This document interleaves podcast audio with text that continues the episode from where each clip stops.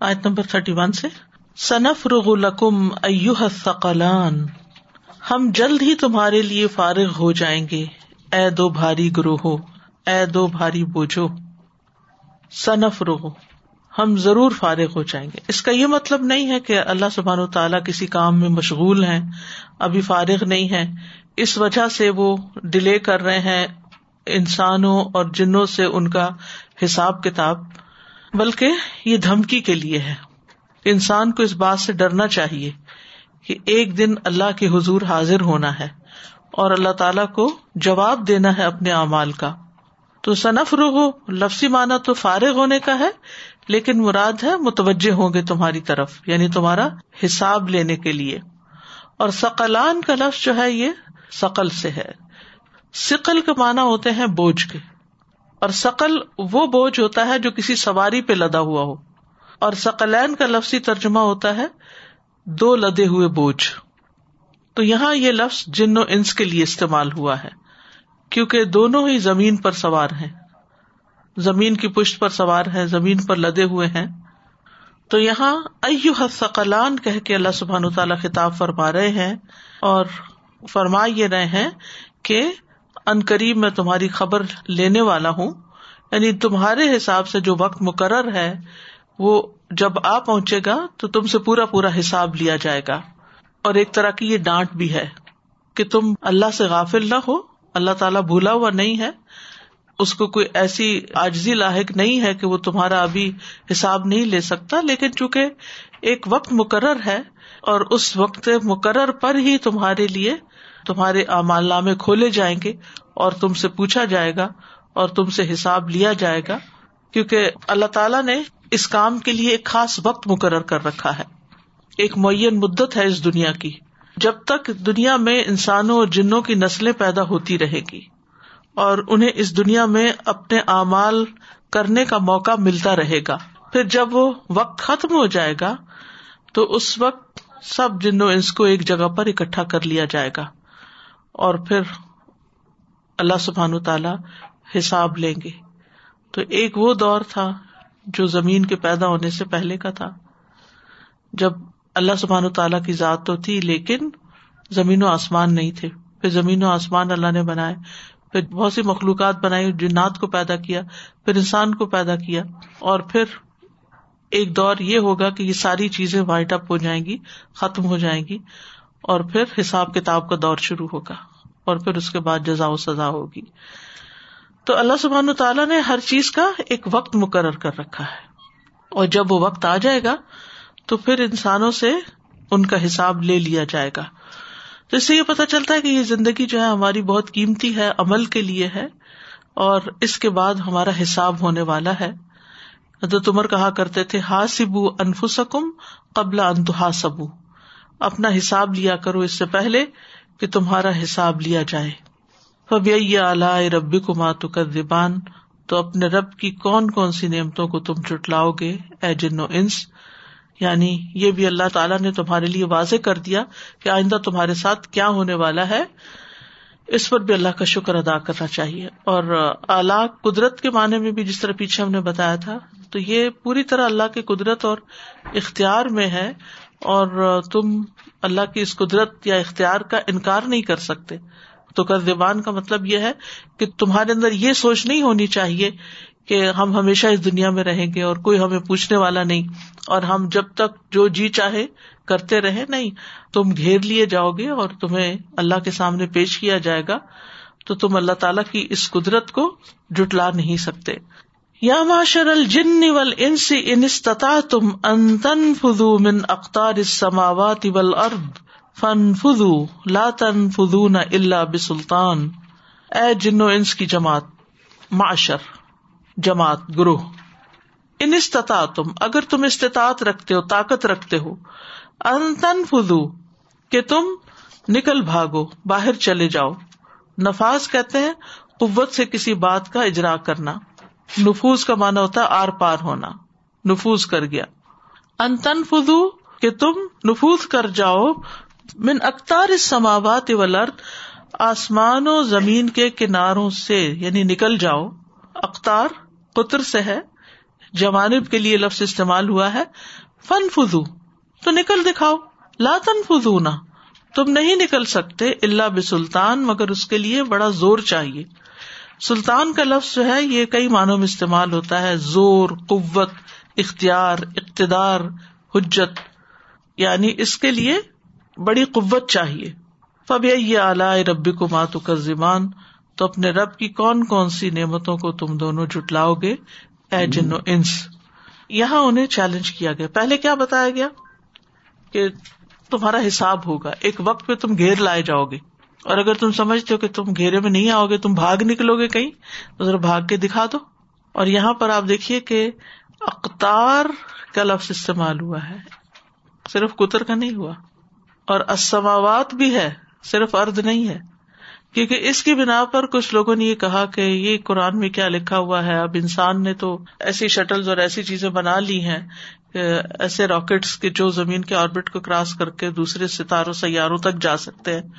تو گویا نوز بلا یہ بات جو ہے وہ، جو اللہ کا چیلنج ہے، وہ انسان نے میٹ کر لیا۔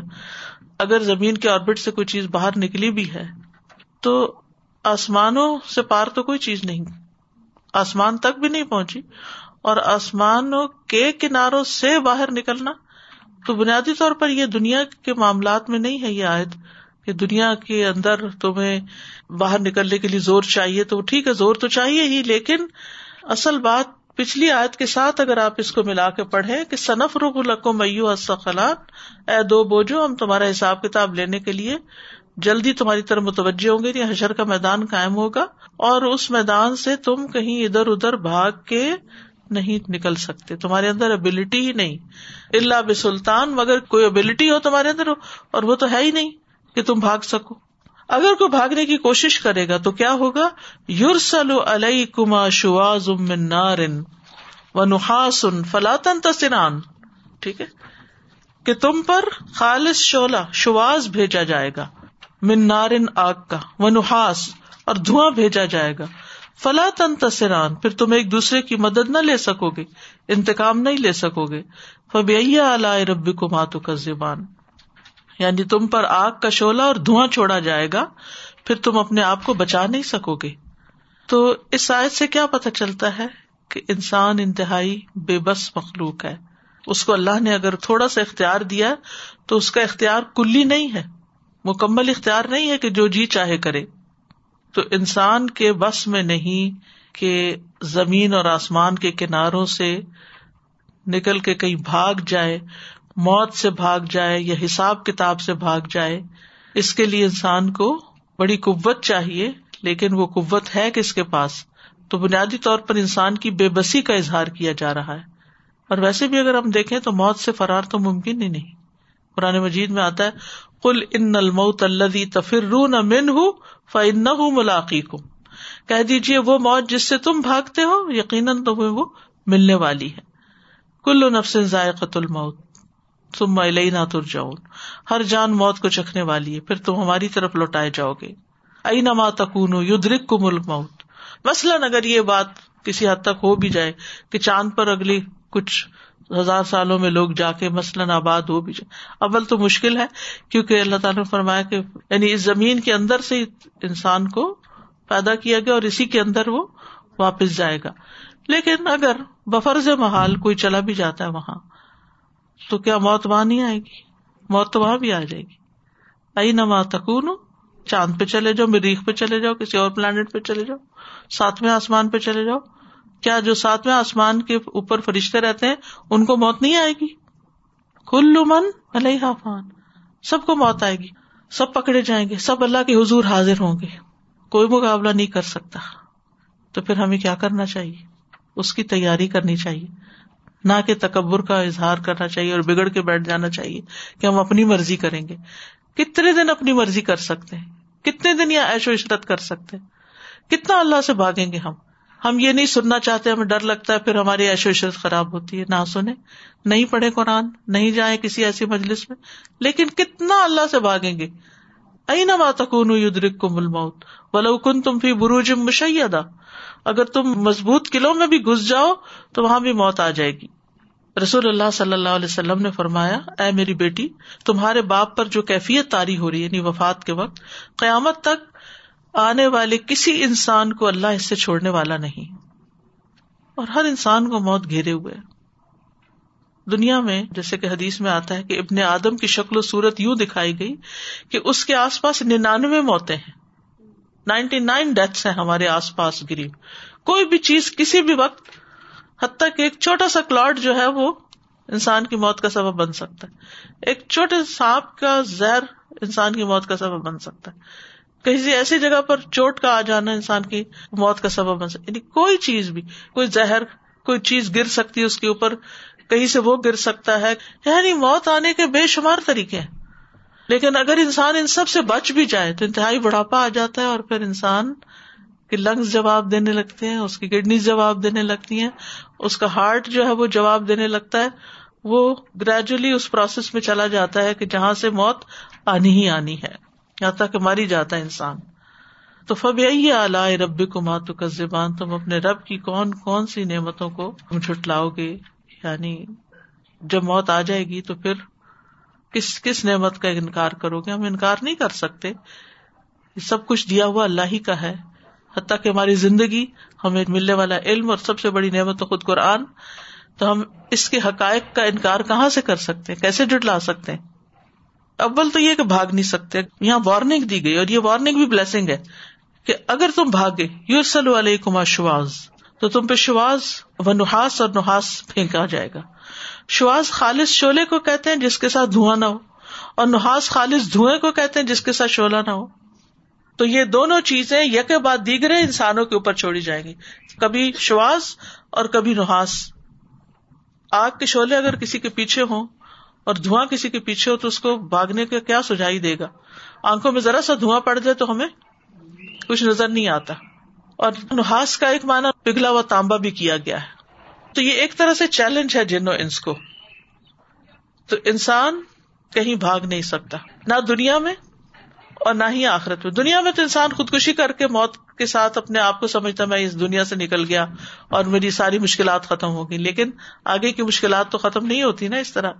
اور اس دن انسان کیا کہے گا؟ جب عذاب کو دیکھے گا، یقول ال انسان یوم دن المفر کل لا وزر۔ الا رب کا یوم ادن المستقر. یقول ال یوم ادن این المفر؟ اس دن انسان کہے گا، بھاگنے کی جگہ کہاں ہے؟ ہرگز نہیں، پناہ کی کوئی جگہ نہیں۔ اس دن تیرے ربی کی طرف جا ٹھہرنا ہے۔ اور قیامت کے دن اللہ سے بچانے والا بھی کوئی نہ ہوگا۔ کوئی کام نہیں آئے گا۔ ایسے کام کرنے چاہیے دنیا میں کہ جس سے ہمیں قیامت کے دن اللہ کی رحمت مل سکے۔ اللہ سبار تعالیٰ ہم پر مہربان ہو جائے اور جنت بھی اس کی رحمت ہی ہے۔ فبی الا رب کما کمات کا زبان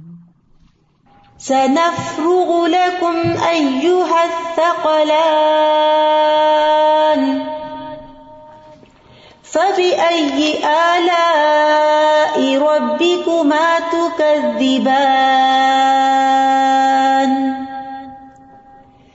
يا معشر معشر الجن والإنس إن استطعتم أن تنفذوا من أقطار السماوات والأرض. أن تنفذوا من أقطار السماوات والأرض فانفذوا. لا تنفذون إلا بسلطان. فبأي آلاء ربكما تكذبان؟ يرسل عليكما شواظ من نار ونحاس فلا تنتصران. فبأي آلاء ربكما تكذبان میرے ذہن میں کچھ اس طرح کا نقشہ آ رہا تھا کہ ایک انسان کہتا ہے کہ میں نہیں مانتا اللہ کو، میں نہیں مانتا اس کی بات کو، مجھے کوئی پکڑ نہیں سکتا، میرا کوئی کچھ بگاڑ نہیں سکتا۔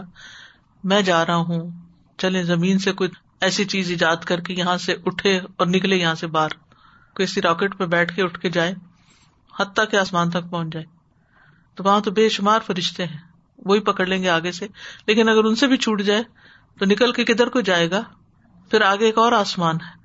پھر آگے ایک اور آسمان ہے۔ پھر آگے ایک اور آسمان ہے۔ پھر آگے پھر آگے آگے آگے تو آگے۔ جا کے پھر یہ کون سی جگہ ہے جو پناہ دے گی؟ کوئی انسان، کوئی اقتدار، کوئی اختیار، کوئی بھی نہیں۔ یعنی فزیکل معنوں میں بھی اگر لیا جائے کہ واقعی کوئی بھاگنے کی کوشش میں ہے کہ میں زمین سے باہر نکل کے بھاگ جاتا ہوں، بھاگ نہیں سکتا۔ مامن دابتن اللہ آخر تم بناسیت اللہ سبحانہ تعالیٰ انسانوں کے پیشانی کے بالوں کو پکڑے ہوئے کوئی کھسک بھی نہیں سکتا ادھر سے ادھر۔ لیکن اس نے تھوڑے دن کے لیے ہمیں اختیار دیا، ذرا اپنی مرضی سے تم میری اطاعت کر لو۔ تو اگر نہیں کرتے تو بہرحال پکڑے تو جانا ہی ہے پھر۔ تو عقل مند وہی ہے جو پکڑے جانے سے پہلے اللہ کی طرف خود اپنے شوق سے آ کے جھک جائے۔ جو نماز نہیں پڑھتے، نہیں جھکتے اس کے آگے۔ جو اطاعت نہیں کرتے اس کی اس کے حکم نہیں مانتے جن چیزوں سے اس نے روکا نہیں رکتے ایک دن تو پھر حساب ہوگا ہی نا۔ یہ جو لفظ ہے ایو ثقلان یہ بہت ہی بولنے والے کا غصہ ظاہر کرتا ہے۔ جیسے ہم کسی کو کہیں تم تو بوجھ ہو اس گھر میں تم تو بوجھ یا کسی کام کو ہم کہیں یہ تو میرے اوپر بڑا بوجھ ہے۔ تو یہ یعنی کہ زمین پر بھی وہ لوگ بوجھ ہیں جو اللہ کے نافرمان ہیں اور اللہ سبحانہ تعالیٰ کے غیر و غضب یعنی مجرم جو ہے وہ زمین کے بوجھ ہیں۔ میں یہ سوچ رہی تھی کہ بنیادی طور پہ یہاں پہ شاید یہ ہمیں سمجھایا جا رہا ہے کہ کوئی بھی شہر ٹائم اور اسپیس کی لمٹ سے آزاد نہیں ہو سکتی۔ یعنی آسمان بھی ایک لمٹ ہی ہے نا جیسے ابھی ہم نے پہلے پچھلی آیات میں پڑھا تھا کہ الٹیمیٹ جو چیز جہاں جا کے ختم ہوتی ہے وہ اللہ سبحانہ و تعالیٰ کی ہستی ہے۔ اس کے بعد پھر کچھ نہیں ہے نا۔ تو وہاں تک تو کوئی کسی کی پہنچ ہے ہی نہیں۔ آسمانوں کو بھی دیکھیں تو ہر لیول کی ایک لمٹ ہے۔ اس کے بعد دوسرا آسمان ہے۔ پھر پہنچے گا تو اسی کے اسی کے بعد بھاگ رہا ہے اسی تک پہنچے گا۔ بالکل۔ اور پھر کچھ لوگوں کی جیسے سوسائڈل تھاٹس ہو جاتی ہیں مینٹل النس کی وجہ سے۔ وہ ان کی سوچ کیا ہوتی ہے کہ مر جائیں گے تو پھر آزاد ہو جائیں گے ہر چیز سے۔ غلط فہمی ہے نا۔ وہ ان رب کل منتہا جس طرح آپ نے جو بھی بات کہی نا کہ موت کبھی بھی اور کہیں بھی کسی بھی چیز سے آ سکتی ہے۔ تو زیادہ مجھے ابھی کیونکہ کل رات میری گاڑی کا ایکسیڈنٹ ہوا ہے۔ اور وہ بھی اس طرح ہوا کہ میں گرین پر آگے گئی ہوں اور سڈنلی جو میرے لیفٹ سائڈ سے بندہ تھا اس نے ریڈ لائٹ کو کراس کر کے مجھے ہٹ کیا ہے۔ اور مطلب وہ دور دور تک جو ہے وہ اس گاڑی کا پتا نہیں تھا کہ کوئی نام نشان کیونکہ رات کا ٹائم تھا ٹین تھرٹی کا۔ اور اچانک سے وہ گاڑی آئی۔ اور جس طرح اس نے یہ ہیٹ کیا ہے آپ مطلب میں پوری رات مجھے ایسا لگا کہ میرے سر پہ وہی ایک چیز کا اثر رہا کہ اس طرح ہٹ ہوئی ہے گاڑی اور ایک دم سے رات کے اندھیرے میں کہاں سے آ گئی تھی ایک دم سے گاڑی۔ تو وہ آپ کی بات کو میں کہی تھی کہ واقعی موت کا کسی آتا نا ننانوے موتیں انسان کے آس پاس ہیں۔ اگر وہ خطا کر بھی جائیں کسی کا بھی بار نہ چلے تو بالآخر جانا تو ہے۔ استاد جب سے سورہ رحمان شروع ہے مجھے لگ رہا ہے پورا ایک سائنس کا سبجیکٹ پڑھ رہے ہیں۔ جیسے اللہ تعالیٰ نے پہلے سورج انسان کی تخلیق چاند ستارے پودے۔ مطلب ہر طرح کی science human science space science پھر اوشین کا پورا ایکو سسٹم کورل یعنی مرجان کے اور پھر بتایا کہ جہاز کیسے تیر رہے ہیں۔ یعنی ہر چیز اللہ کے ہاتھ میں اللہ تعالیٰ نے اتنی بڑی بڑی چیزوں کی طرف نشاندہی کی یعنی جو خشکی پہ بھی ہیں اور جو پانی میں بھی ہیں۔ اس کے بعد ایک دم سے مجھے لگا میں ابھی وہیں گم تھی ساری سائنس میں کہ وہاں بریک لگا کلو من علیہ فان۔ یعنی ہر چیز ہی تباہ ہو جائے گی اور پتہ چل رہا ہے اب جیسے اگر ہیومن سسٹم ہے ہمیں بھی زوال ہے۔ کوئی کتنا بھی کر لے چاہے مائیکل جیکسن نے کتنے بھی اپنے کیے ہیلتھ کے لیے لیکن موت اس کو آخرکار آ گئی۔ ہر پودا ہے اس کو زوال آنا ہے۔ سورج ہے وہ روز طلوع ہوتا ہے روز غروب ہوتا ہے۔ اسی طرح چاند اور شوٹنگ سٹارز ہیں۔ تو میں یہ سوچی تھی ہر ہر چیز کو فنا ہے پھر بھی ہم کہتے ہیں کہ ہم اللہ کو نہیں مانتے۔ اتنی یعنی میں کہتی ہوں جو جتنا سائنس پڑھتا ہے اور جتنی ترقی ویسے بھی نان مسلم زیادہ آگے ہیں انہوں نے کی ہے اور وہ پھر بھی اتنا دور ہیں۔ اور جیسے کاسمک ہے سیلیسٹیل باڈیز ہیں ایون بلیک ہول جو بھی ہے وہ ابھی پتہ ہی نہیں چل رہا کہ وہ انرجی جا کہاں رہی ہے ڈارک میٹر ہے وہ نہیں پتا چل رہا۔ اور ہم ہم سمجھتے ہیں کہ ہم جو تھوڑی تھوڑی ترقی کر لیے جو جب میں ایسے پڑھاتی ہوں کہتی ہوں we are studying nature we are not creating ہم اب تک صرف کائنات کو پڑھ رہے ہیں۔ ہم کچھ بنا رہے ہیں اس میں جو تبدیلی وہ جو ہم میزان میں سے ہم نے ڈس بیلنس کیا ہے اسی کو ہی صحیح کر رہے ہیں اسی کو ہی بگاڑ رہے ہیں۔ اس کے علاوہ تو ہم نے کچھ نہیں کیا۔ تو یعنی ہر چیز کو ایک زوال ہے اس لیے ہمیں ہر حال میں صرف اللہ کا شکر کرنا ہے اور اسی کی طرف رجوع کرنا ہے۔ دنیا میں رہتے ہوئے جو کچھ بھی ہم ڈسکور کر لیں کچھ بھی ایکسپلور کر لیں کچھ بھی حاصل کر لیں اس کو نہ بھولیں۔ وہ کنیکشن نہیں مس ہونا چاہیے۔ سازا ایک سوال تھا میرا۔ یہ کلو من علیہ فان میں ہا کی ضمیر کس طرف جاری ہے؟ ارد کی طرف۔ اور ایک چیز یہ کہ پہلے جو اللہ تعالیٰ نے کہا تھا انسان کی تخلیق میں انسان کو پہلے بتایا تھا۔ جبکہ یہاں جو اللہ تعالیٰ نے یہ معاشر الجنی والانس کہا ہے تو اس میں جنوں کو پہلے مخاطب کیا اس کی کوئی خاص جن پہلے پیدا ہوئے نا۔ فن شقت سوا فکانت وردتن کا دہان پھر جب آسمان پھٹ جائے گا تو وہ سرخ چمڑے کی طرح گلابی ہو جائے گا۔ اور یہ کب ہوگا؟ قیامت کے دن۔ وردا کے دو معنی ایک سرخ پھول، جیسے گلاب کا پھول ہوتا ہے۔ گلاب کے پھول کے اگرچہ کئی رنگ ہوتے ہیں، لیکن اس میں سرخ زیادہ غالب ہوتا ہے۔ تو سرخ رنگ کے لیے گلاب کے پھول کی مثال بیان ہوتی ہے۔ تو قیامت کے دن آسمان اسی طرح سرخ ہو جائے گا۔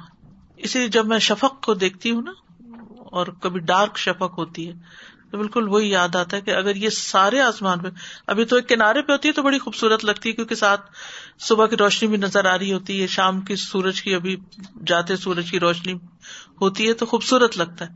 لیکن آپ سوچیے کہ اگر مشرق سے مغرب تک سارا ہی آسمان لال ہو جائے تو پھر کیا کیفیت ہوگی؟ پھر اسی طرح گھوڑے کا جو لال رنگ ہوتا ہے وہ بھی اس سے مراد لیا گیا۔ بہرحال وردا جو ہے، یہ پھول کو ہی کہتے ہیں۔ کد دہان۔ دہان جو ہے دہن سے ہے۔ دہان کا ایک معنی خالص کیا گیا۔ دوسرا معنی صاف۔ اور تیسرا کئی رنگوں والا۔ اور چوتھا تیل کی طرح زرد۔ یعنی جیسے تیل ہوتا ہے اس رنگ کا۔ اور پانچواں معنی کیا گیا ہے سرخ زمین کی سطح۔ تو بہرحال قیامت کے دن کیا ہوگا؟ آسمان پھٹ جائے گا۔ سورت انشقاق میں بھی اس کا ذکر آتا ہے۔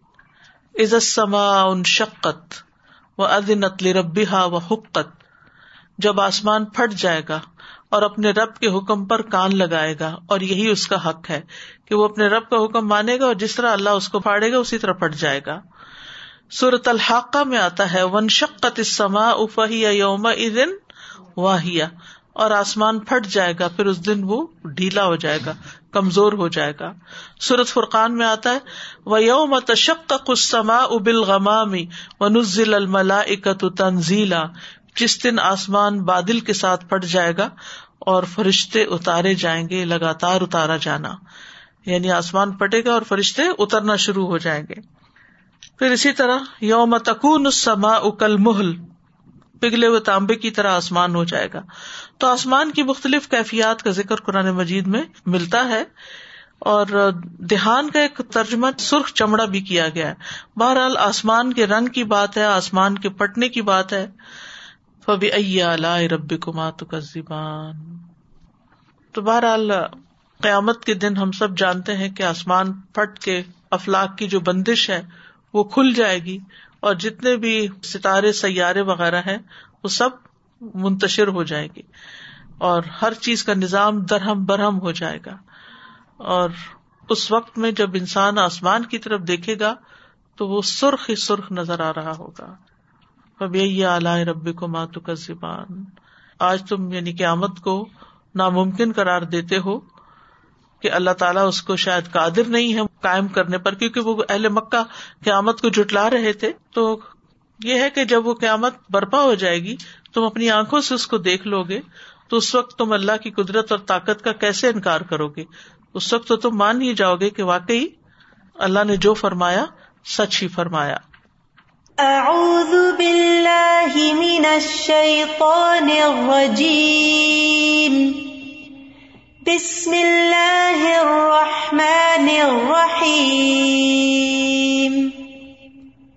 الرحمن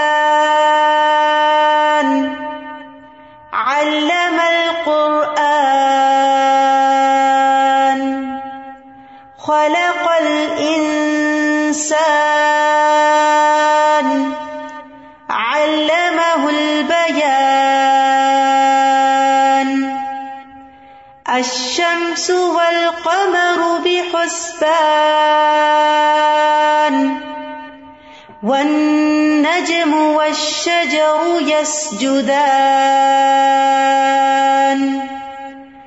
والسماء رفعها ووضع الميزان ألا تطغوا في الميزان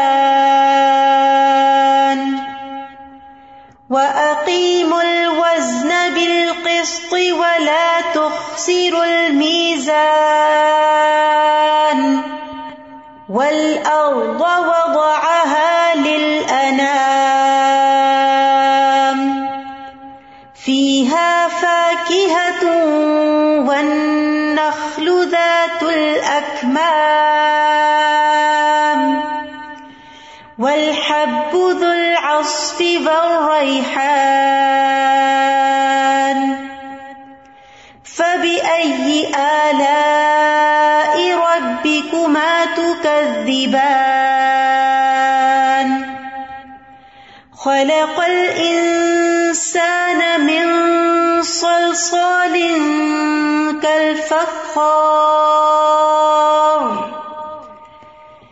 وخلق الجان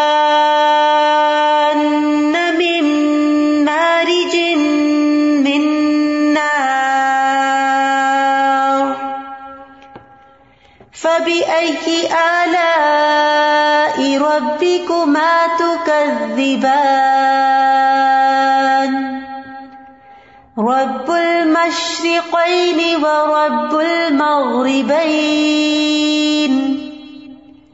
فبأي آلاء ربكما تكذبان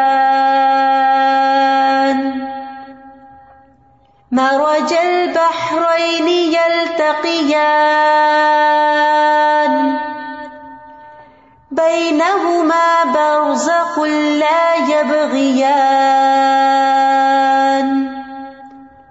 فبأي آلاء ربكما تكذبان يخرج منهما اللؤلؤ والمرجان فبأي آلاء ربكما تكذبان وله الجوار المنشآت في البحر كالأعلام فبأي آلاء ربكما تكذبان كل من عليها فان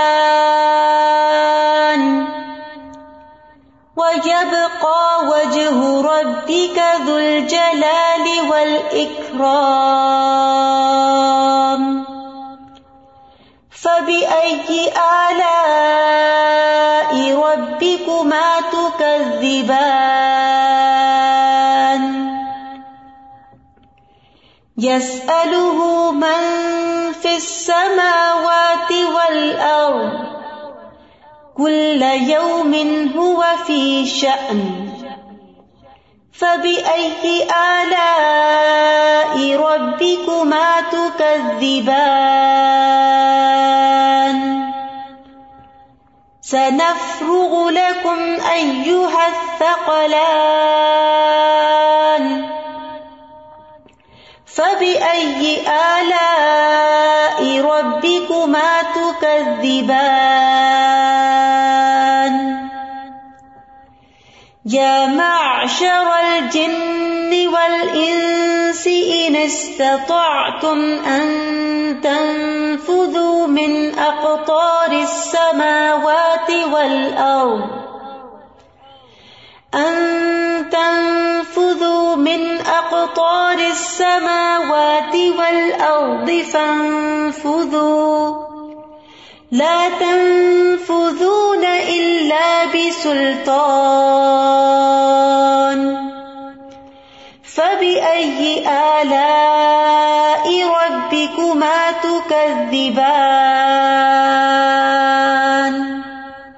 يرسل عليكما شواظ من نار ونحاس فلا تنتصران. آلاء ربكما تكذبان. فإذا انشقت السماء فكانت وردة كالدهان. فبأي آلاء ربكما تكذبان؟